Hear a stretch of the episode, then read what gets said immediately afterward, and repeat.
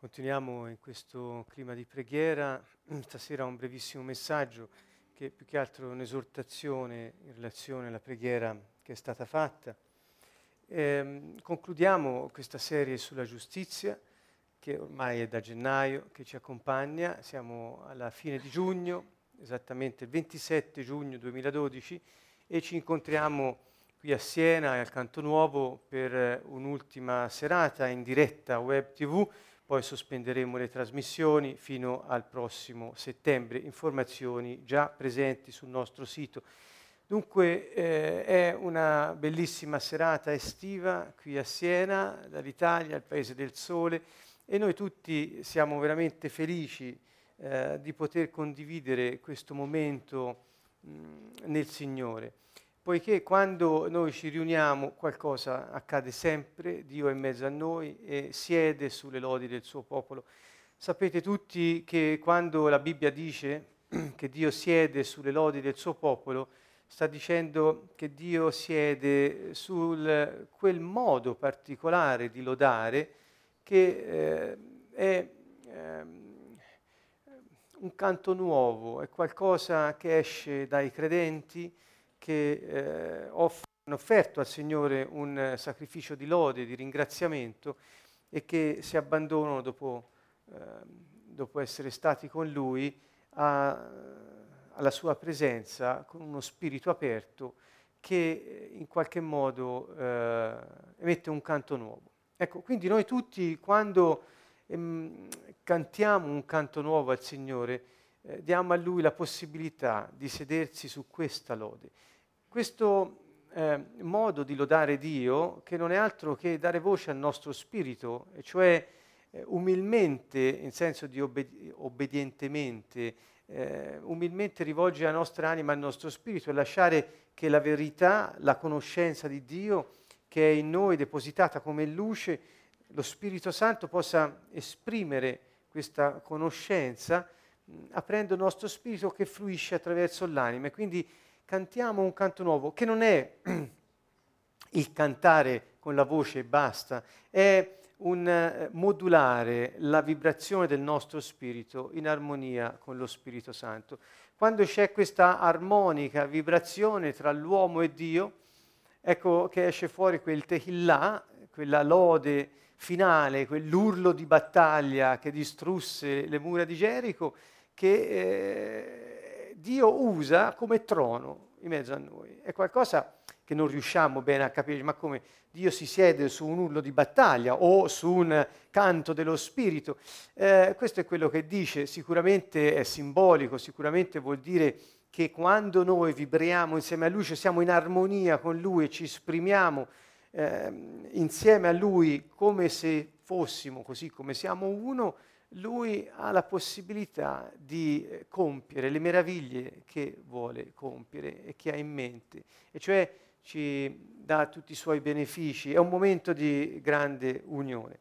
Dunque questo è un invito a tutti a lodare Dio, che vuol dire appunto sia ringraziarlo, sia vuol dire eh, esprimere anche con il nostro corpo, addirittura con strumenti, dice la Bibbia, la, sua, la lode a Lui, vuol dire anche eh, invocare il suo nome anche a voce molto alta e quindi questo eh, gridare anche il nome del Signore, qualcuno lo fa, ebbene è uno dei modi in cui la Bibbia ci invita ad esaltare il nome del Signore. E quindi poi anche a ascoltarlo, e rimanere in Lui e lasciarsi andare a questo tehillah, a questo abbandono totale. Quindi, ripeto, non ci riferiamo noi esclusivamente ad un modo di cantare, eh, chiaramente, ma ci riferiamo ad un totale abbandono dell'anima eh, nello spirito eh, affinché possiamo armonicamente all'unisono vibrare con Dio per poter esprimere la sua gioia di essere in noi. Um, dunque questo eh, è qualcosa che Dio um, gradisce, è quel sacrificio di lode e anzi quell'ambiente favorevole nella nostra dimensione che permette a Lui di poter operare eh, attraverso di noi, in noi, nelle nostre vite, negli ambienti dove siamo. Quindi è qualcosa di favorevole. Ecco la potenza dei credenti che si riuniscono e che eh, riescono anche non solo a vibrare, uso questa parola per un uh, motivo, è biblicamente anche eh, scritto, ne parleremo un'altra volta, quindi non solo eh, ognuno di noi vibra all'unisono in armonia con lo Spirito Santo, ma anche tutti noi armonicamente viviamo insieme a Lui e insieme tra di noi. Ecco l'unità con Dio e tra di noi nella sua nuova alleanza, di cui Gesù è l'unico mediatore, che consente, prepara il terreno, un ambiente favorevole a che la divina presenza si manifesti e possa impattare le nostre vite. Dunque, impattare le nostre vite, che cosa vuol dire? Vuol dire tutto quello di cui abbiamo bisogno. Per esempio, tutti abbiamo bisogno continuamente di essere messi da parte per Dio, cioè per la santità.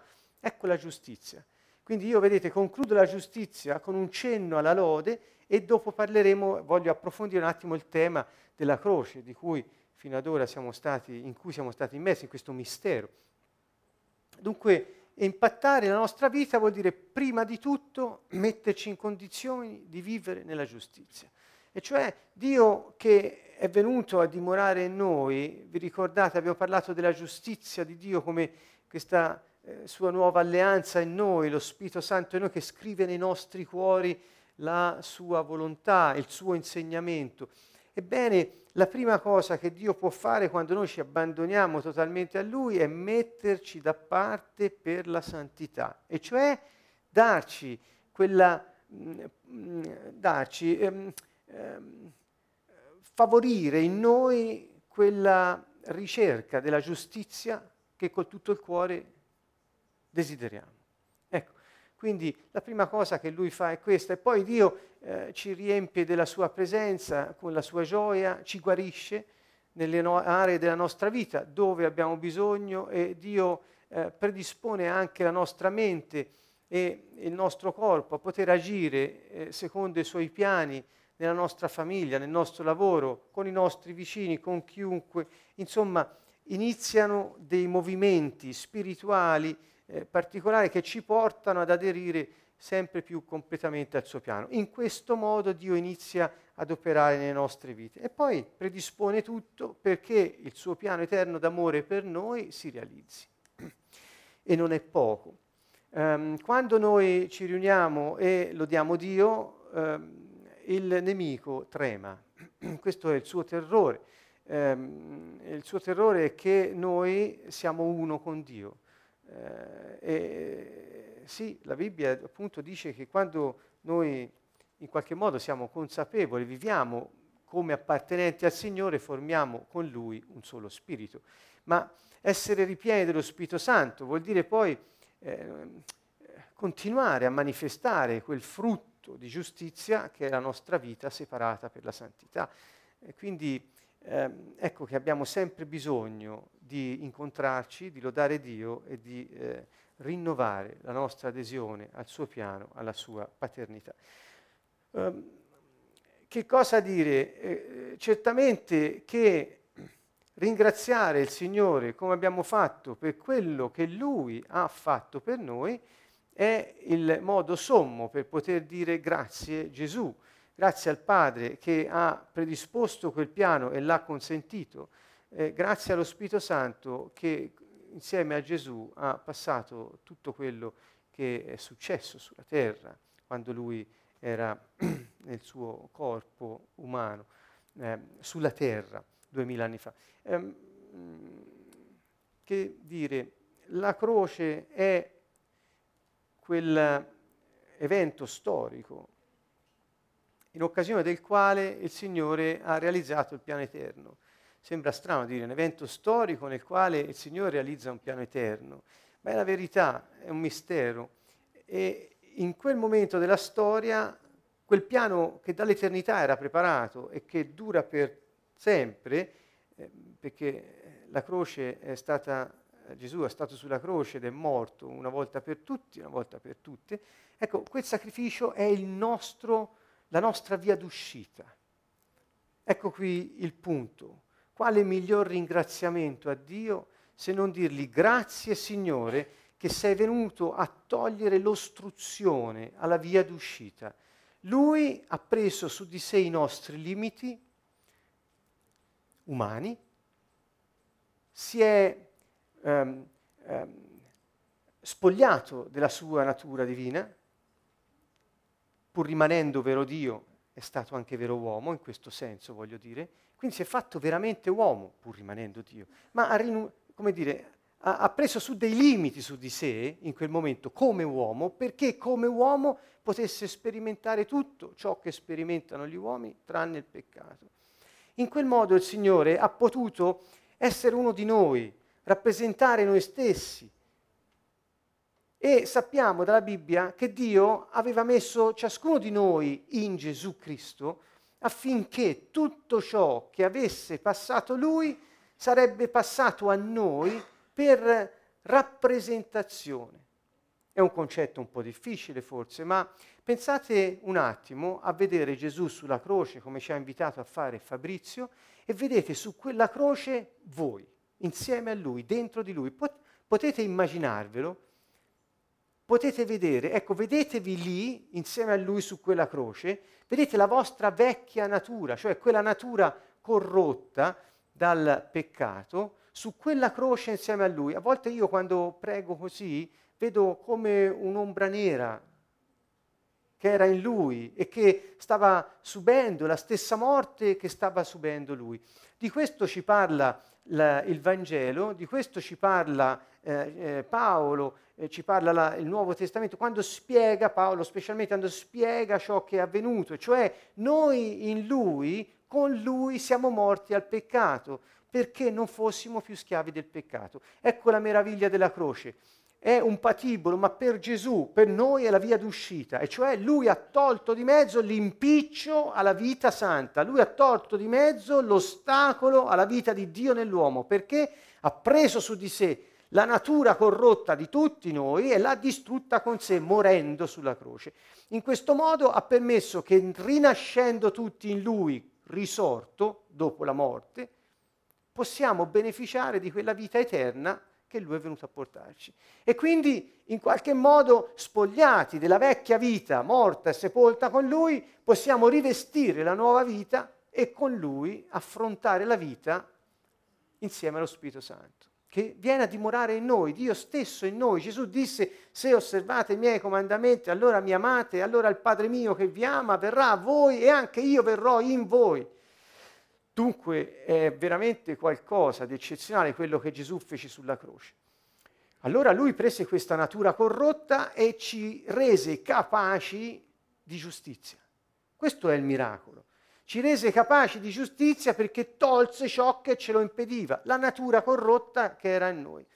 Noi possiamo sempre scegliere di ridare fiato, di ridare eh, ehm, vita a quella natura corrotta, perché abbiamo la libertà di scelta. Ma Gesù ha compiuto quel fatto e chiunque si riconosce identificandosi in lui, in quell'opera di salvezza, è liberato dalla schiavitù del peccato. Dunque, insieme a questo, Gesù non prese soltanto la nostra iniquità, per così dire, questa eh, capacità di fare il male, questa natura corrotta, l'uomo vecchio, e eh, per renderci giusti e giustificarci, ma anche prese i nostri peccati. Lui fu fatto peccato sulla croce perché eh, venendo distrutto come Dio aveva detto che era la sorte del peccato e del peccatore, ehm, noi potessimo essere perdonati.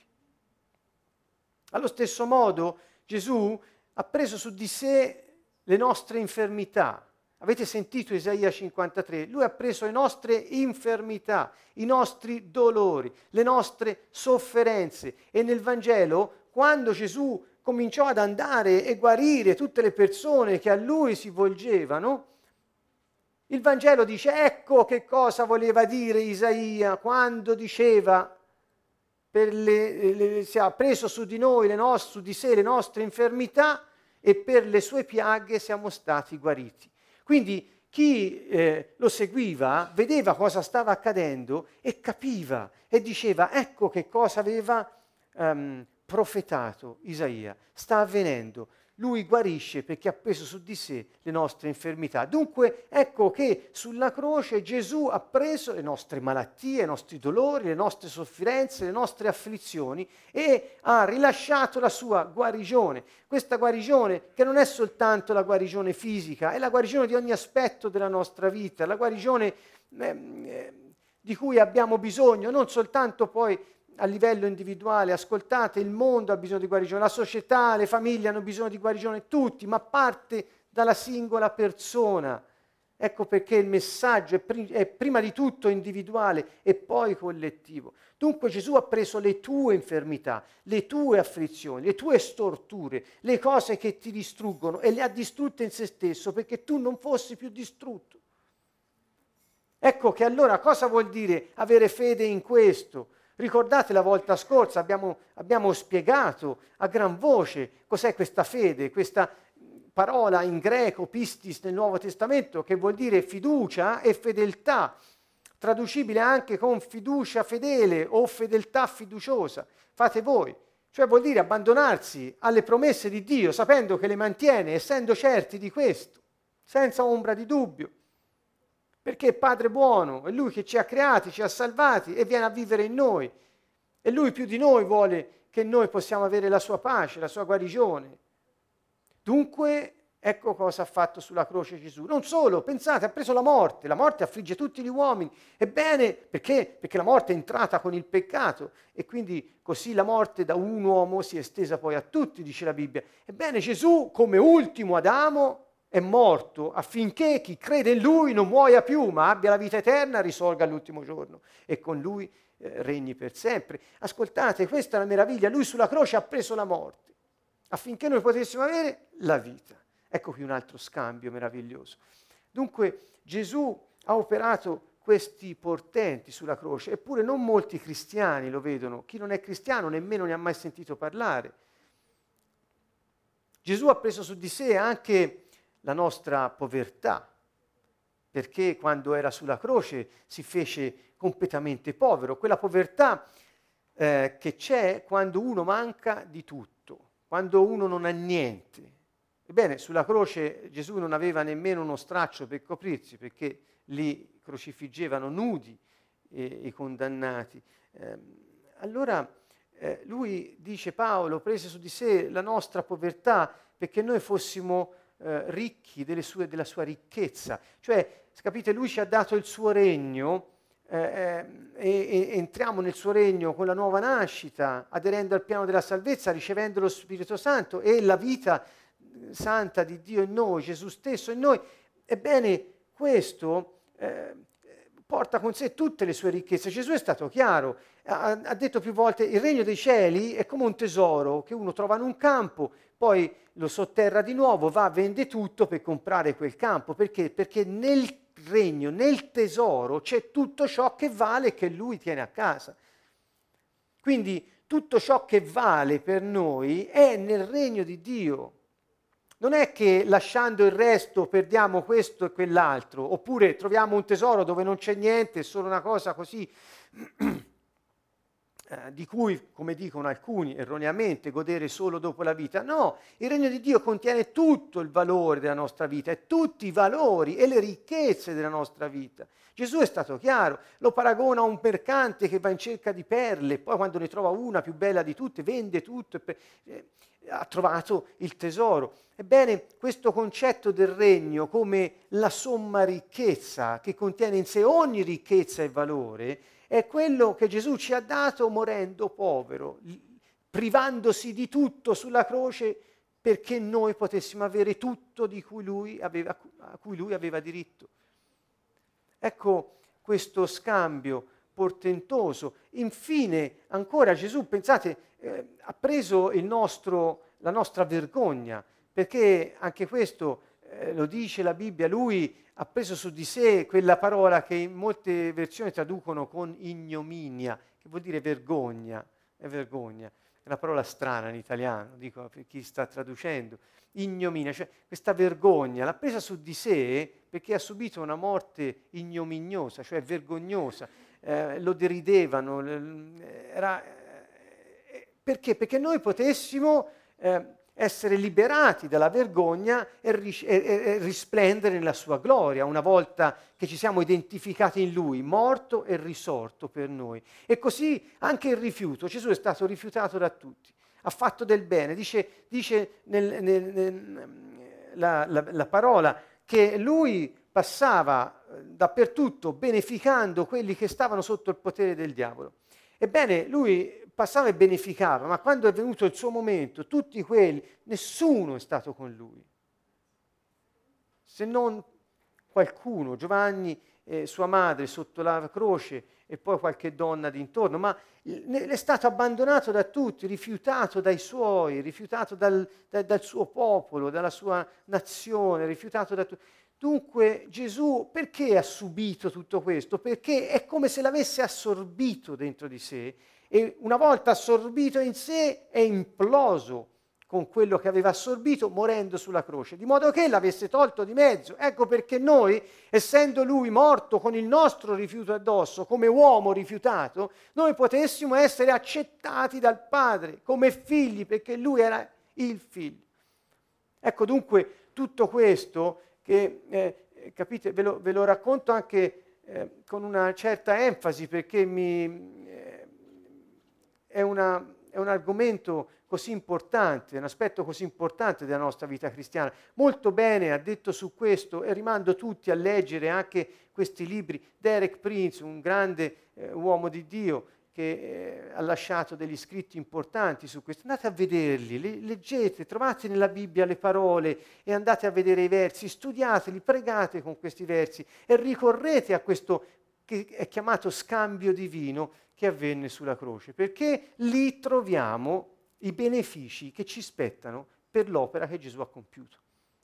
Quindi andare alla croce, come insegnano molti, non è un tornare indietro al processo che ha portato al regno. Andare alla croce è, è attingere direttamente al momento in cui la via d'uscita si è aperta e noi possiamo continuare a godere delle ricchezze e dei benefici che Gesù ci ha procurato. Perché lo Spirito Santo, Dio stesso, che vive in noi ed è con noi, provvede ad attualizzare i risultati, quello scambio di allora continua ad attualizzarli eh, con, nella vita dei credenti che con questa fiducia e con questa fedeltà, perché fedeltà?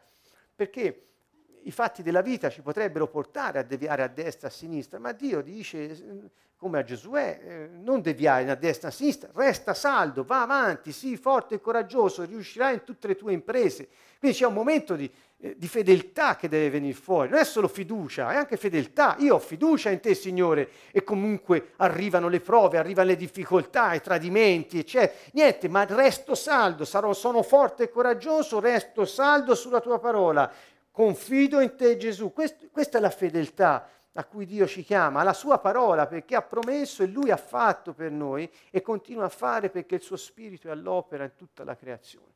Ecco dunque questo meraviglioso sacrificio eh, eh, di espiazione, di rappresentazione, perché ci ha rappresentati tutti e tutti in lui siamo, abbiamo ricevuto gli effetti di quello che ha fatto e e è sostitutivo perché ha ricevuto su di sé il castigo che a noi ha dato salvezza.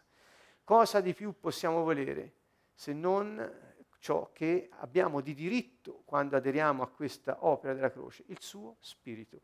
Gesù lo disse chiaramente, eh, voi che siete cattivi sapete dare cose buone ai vostri figli, quanto più il vostro Padre Celeste darà lo Spirito Santo a quelli che glielo chiedono. Dunque, che cosa chiedere al Padre? Lo Spirito Santo. Padre, manda il tuo Spirito. Padre, il tuo Spirito. Nel nome di Gesù. Padre, il tuo Spirito. Ecco, è una preghiera che Gesù ci suggerisce di fare. Qualcuno dirà, ma è una preghiera, una richiesta. Cioè, è una preghiera, è una richiesta. Padre, il tuo Spirito. Lo Spirito Santo. Perché? Perché ora è, nel, è, nello Spirito Santo che tutto ciò di cui stiamo parlando avviene. È Lui, è Dio in mezzo a noi, eh, in noi che compie tutto ciò eh, di cui abbiamo bisogno. Dunque ecco eh, il motivo per cui questa sera c'è questo momento così eh, di gioia nell'annunciare eh, questa buona notizia che il regno dei cieli ci è stato restituito, cioè ogni ricchezza troviamo nel regno, ogni giustizia troviamo nel regno, perché Gesù ha compiuto questo e continua quell'effetto a compiersi nella nostra vita, l'effetto di ciò che lui fece sulla croce, per virtù della fede, cioè la fiducia, la fedeltà che abbiamo nell'opera che lui ha compiuto. Perché? Perché lui fu fiducioso e fedele nell'opera del Padre. Ecco qui la proprietà transitiva, diciamo, cioè lui fu fiducioso e fedele nei confronti del Padre. Se noi mettiamo la nostra fiducia, la nostra fedeltà nei confronti di Gesù, è chiaro che eh, tutto quello che è per Gesù dal Padre lo è anche per noi. Questo è un mistero che accompagna la fede. Vi suggerì di andare a, a, a, a sostituire le parole fede nel Nuovo Testamento con queste parole fiducia e fedeltà e vedrete che cosa ne viene fuori. Anche per esempio quel passo dove dice che eh, se crederai con tutto il cuore, eh, ciò che hai chiesto ti verrà dato senza dubitare, se credi senza dubitare. Allora che vuol dire? Se avrai la fede piccola, dice Gesù, puoi spostare una montagna, che vuol dire? Se hai un minimo di fiducia in me, e se dimostri un minimo di fedeltà, cioè se, ti, se, se, se sei a, sulla roccia, non vai in terra quando arrivano le tempeste e quindi quando hai un minimo di fiducia e un minimo di fedeltà rispetto alle mie parole nel contesto della tua vita, puoi spostare le montagne. Questo è, questo è il messaggio. Quindi la giustizia, eh, fare la volontà di Dio, compiere ciò che è giusto, ciò che lui ha detto, previsto, perché quel che ha promesso è, lo mantiene e noi non ci sposteremo di un millimetro. E se ci spostiamo di un millimetro, Gesù che ha preso su di sé i nostri limiti, ha colmato ogni nostro limite, se noi manchiamo di fede, lui è fedele. Ricordate questa parola? Ecco che non abbiamo niente da temere, ma soltanto da gioire e da ringraziare Dio, perché comunque vada, eh, tutto concorre al nostro bene, perché amiamo Dio. Questo è il punto finale di questa serie sulla giustizia. Dunque, ecco il nostro invito per stasera, in conclusione, eh, pregate nella lode, eh, come si dice, armonizzare, non tanto armonizzare, ma anche ehm, accordare la nostra vita alla sua, vuol dire accordare, qui si parla di strumenti, vuol dire eh, accordare, che, che, si suoni bene insieme, ecco, voglio dire, sono come due note, Dio suona la nota, noi non ne possiamo suonare un'altra, se no viene fuori un suono brutto, quindi accordiamoci. Come si fa ad accordarsi? Bene, si prende la parola di Dio e si inizia a metterla in pratica. Questa è l'accordatura e mm, quando sei accordato e suoni la stessa musica, a un certo punto inizi a vibrare insieme, cioè all'unisono c'è un'armonia. Quella è l'effetto dell'accordatura, quella è la giustizia. È un'armonia nell'accordatura. Quindi quando viviamo la vita che Dio ci ha dato e facciamo la sua volontà, cominciamo ad essere in armonia con Lui. Vibriamo all'unisono e quel che fa Lui facciamo noi e gli effetti di quello che fa Lui si vedono attraverso di noi. E Gesù disse, chi vede me vede il Padre e quindi Lui vive in noi, chi vede Lui in noi vede il Padre. E anche una certa responsabilità per chi crede vivere questa vita nella fede del Figlio di Dio. Questa vita io la vivo nella fiducia fedele del Figlio di Dio. Non la vivo nel mio credere, nel dare assenso mentale alle cose che mi hanno sempre detto. Non la vivo in una convinzione mentale che spesso è un pregiudizio o una paura di non avere fede e quindi di mancare di qualcosa. No! È un atteggiamento di completa fiducia, di abbandono fiducioso nella fedeltà. Questa vita io la vivo nella fiducia fedele del figlio di Dio. Riditevelo. Non la vivi nella tua fede, non è che ah, io ho fede, ho fede. No, no, no, no, no, no, vivila nella fede del figlio di Dio. Avanti, cambiate il soggetto, non siamo noi i primi attori, cambiate il soggetto, è lui. Questa vita io la vivo nella fedeltà fiduciosa del figlio di Dio. Non nella mia, nella sua. Avanti, ditelo, questa vita io la vivo nella fedeltà fiduciosa del figlio di Dio, nella fiducia fedele del figlio di Dio che mi ha amato e ha dato se stesso per me. Questa è la fede in cui io voglio vivere. Perché se manco di fede, lui è fedele. Ma se ho fede in lui, tutto si realizza. Questo è il mistero. Mi ha dato se stesso per me.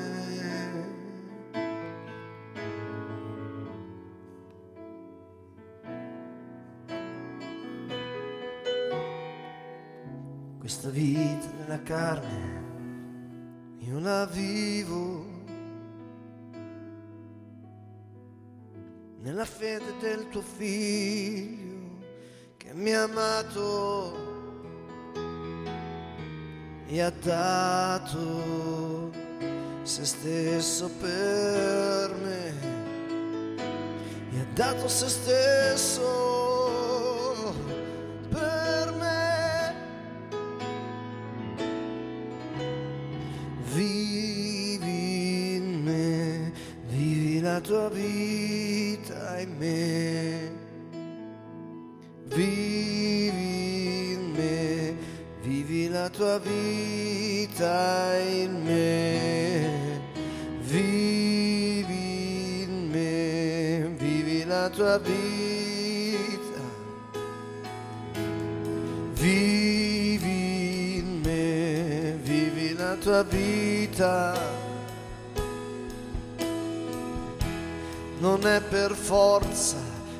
per potenza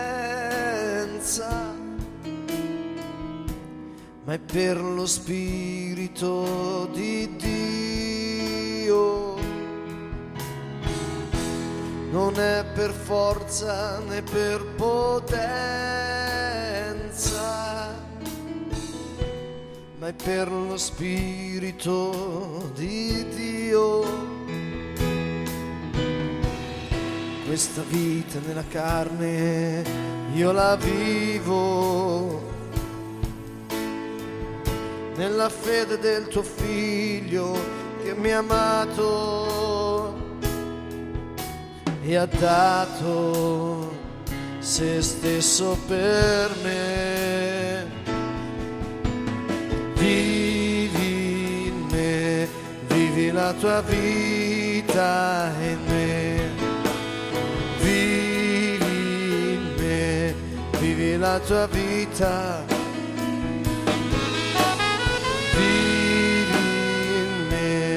Vivi la tua vita in me, vivi in me, vivi la tua vita.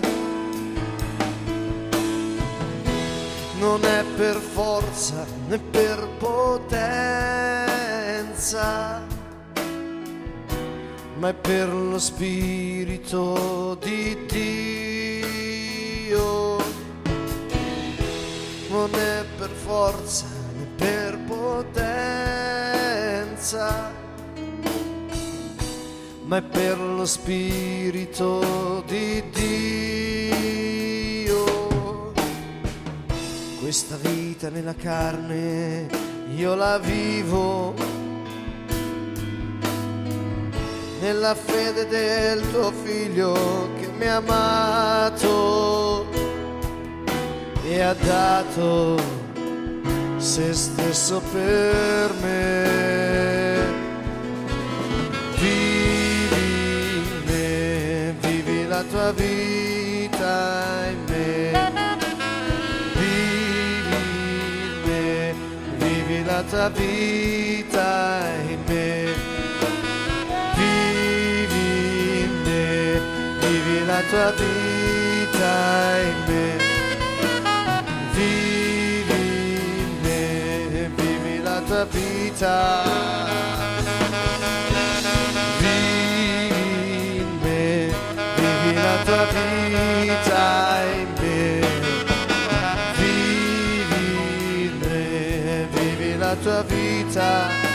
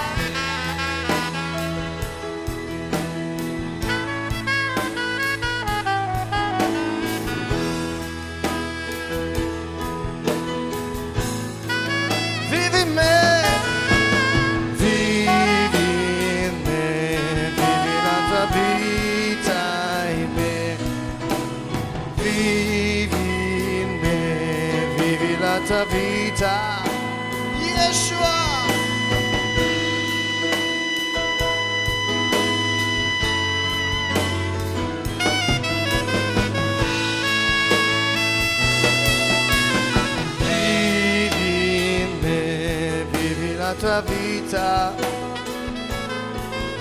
Yeshua. Cora da Basseias, la caiterena amlando so. Irio, Yoses, Irio, tu si la Bassea. Ricata pesa la Bassea,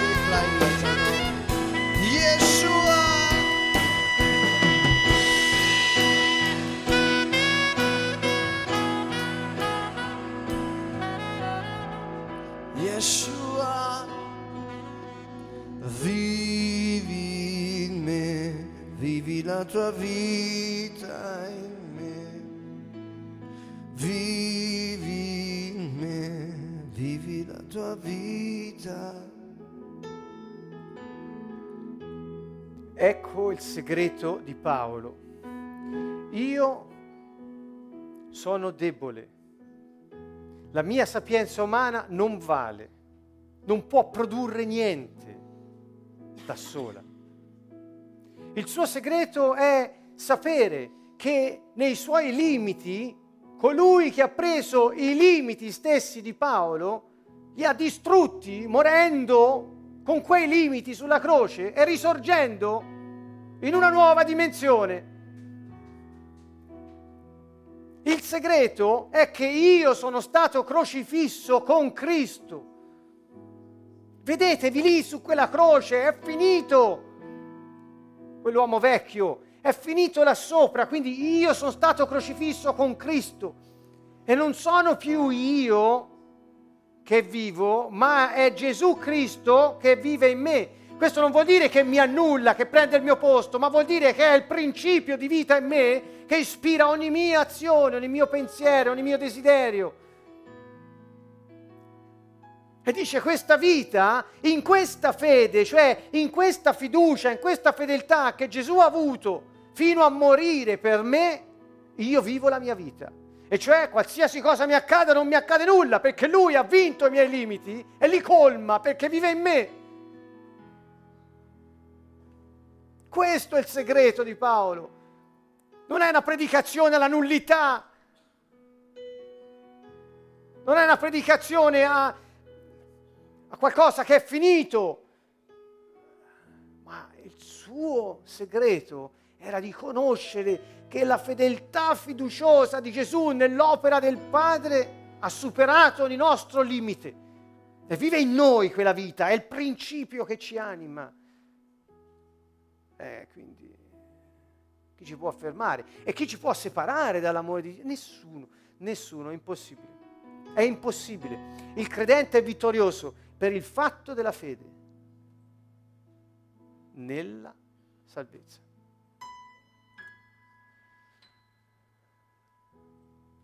Vogliamo ancora pregare con queste parole? Cantate questa musica bellissima.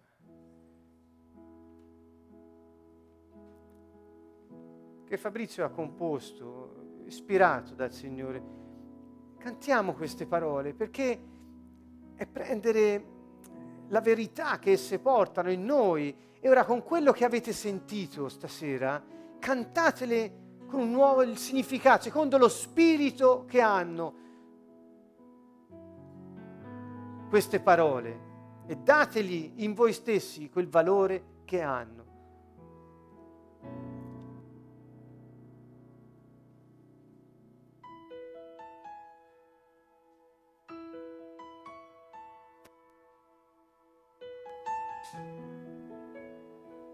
Gesù dice di pregare con tutte le nostre forze, con tutto il nostro cuore, con tutta la nostra mente.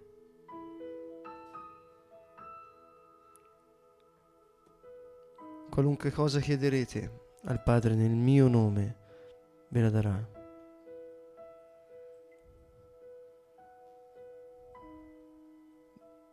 Diamo la giusta solennità a questo momento, perché il trono di Dio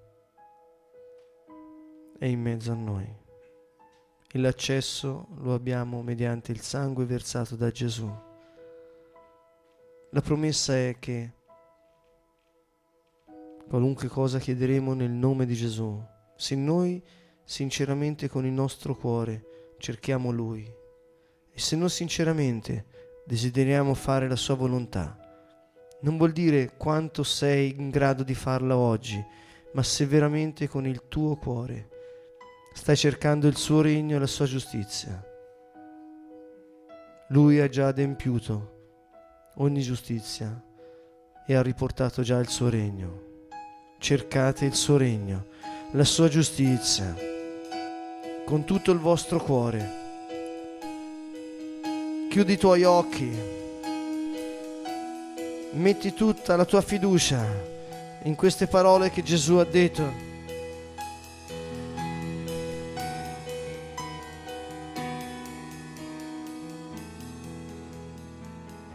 Perché Lui che è risorto le mantiene. Non è per forza né per potenza ma è per lo Spirito di Dio. Non è per forza né per potenza, ma è per lo Spirito di Dio. Questa vita nella carne io la vivo fede del tuo figlio che mi ha amato, mi ha dato se stesso per me, se stesso per me, se stesso per me, non è per forza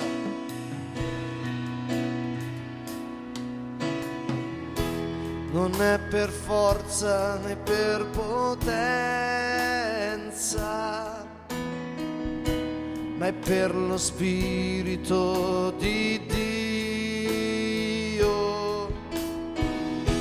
Non è per forza né per potenza, ma è per lo Spirito di Dio. Questa vita nella carne, io la vivo nella fede del tuo figlio che mi ha amato e ha dato se stesso per me. Vivi in me, vivi la tua vita in me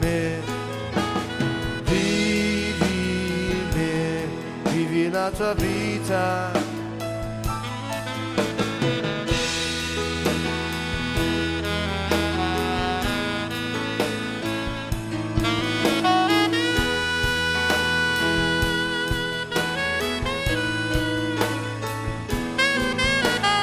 Vivi in me, vivi la tua vita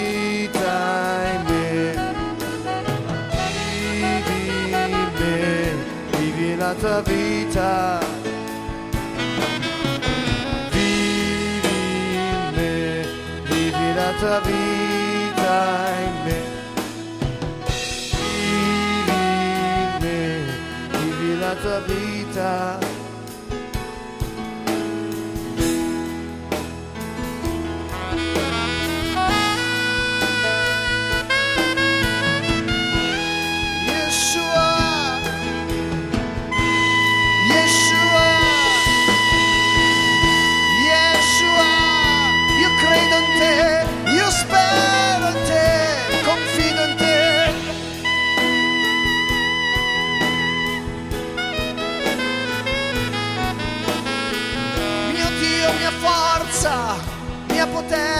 salvezza. Vivi in me, vivi la tua vita in me. Vivi in me, vivi la tua vita. Yeshua.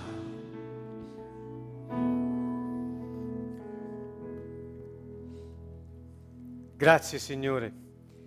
E a conclusione dunque di questa serie, quale miglior messaggio se non questo? E probabilmente a settembre riprenderemo con il tema della speranza. È molto che vogliamo trattare e con grande sorpresa tutti quanti capiremo cosa vuol dire sperare. Vi anticipo che sperare vuol dire attendere con fiducia che avvenga ciò in cui credo. Questa è una parola così piena di significato che ci dice abbi fede e spera. Le due cose non possono stare distinte. Bene, prepariamoci a questa nuova avventura. Da settembre in avanti, per stasera vi salutiamo, vi benediciamo, che il Signore realizzi nella vostra vita tutto ciò che ha in mente per voi, dateli la possibilità di farlo consentiteli di farlo. Questa è la nostra responsabilità, consentire a Lui di agire in noi. Nel nome del Signore da Siena, Canto Nuovo, vi salutiamo con tutto il cuore. Ciao.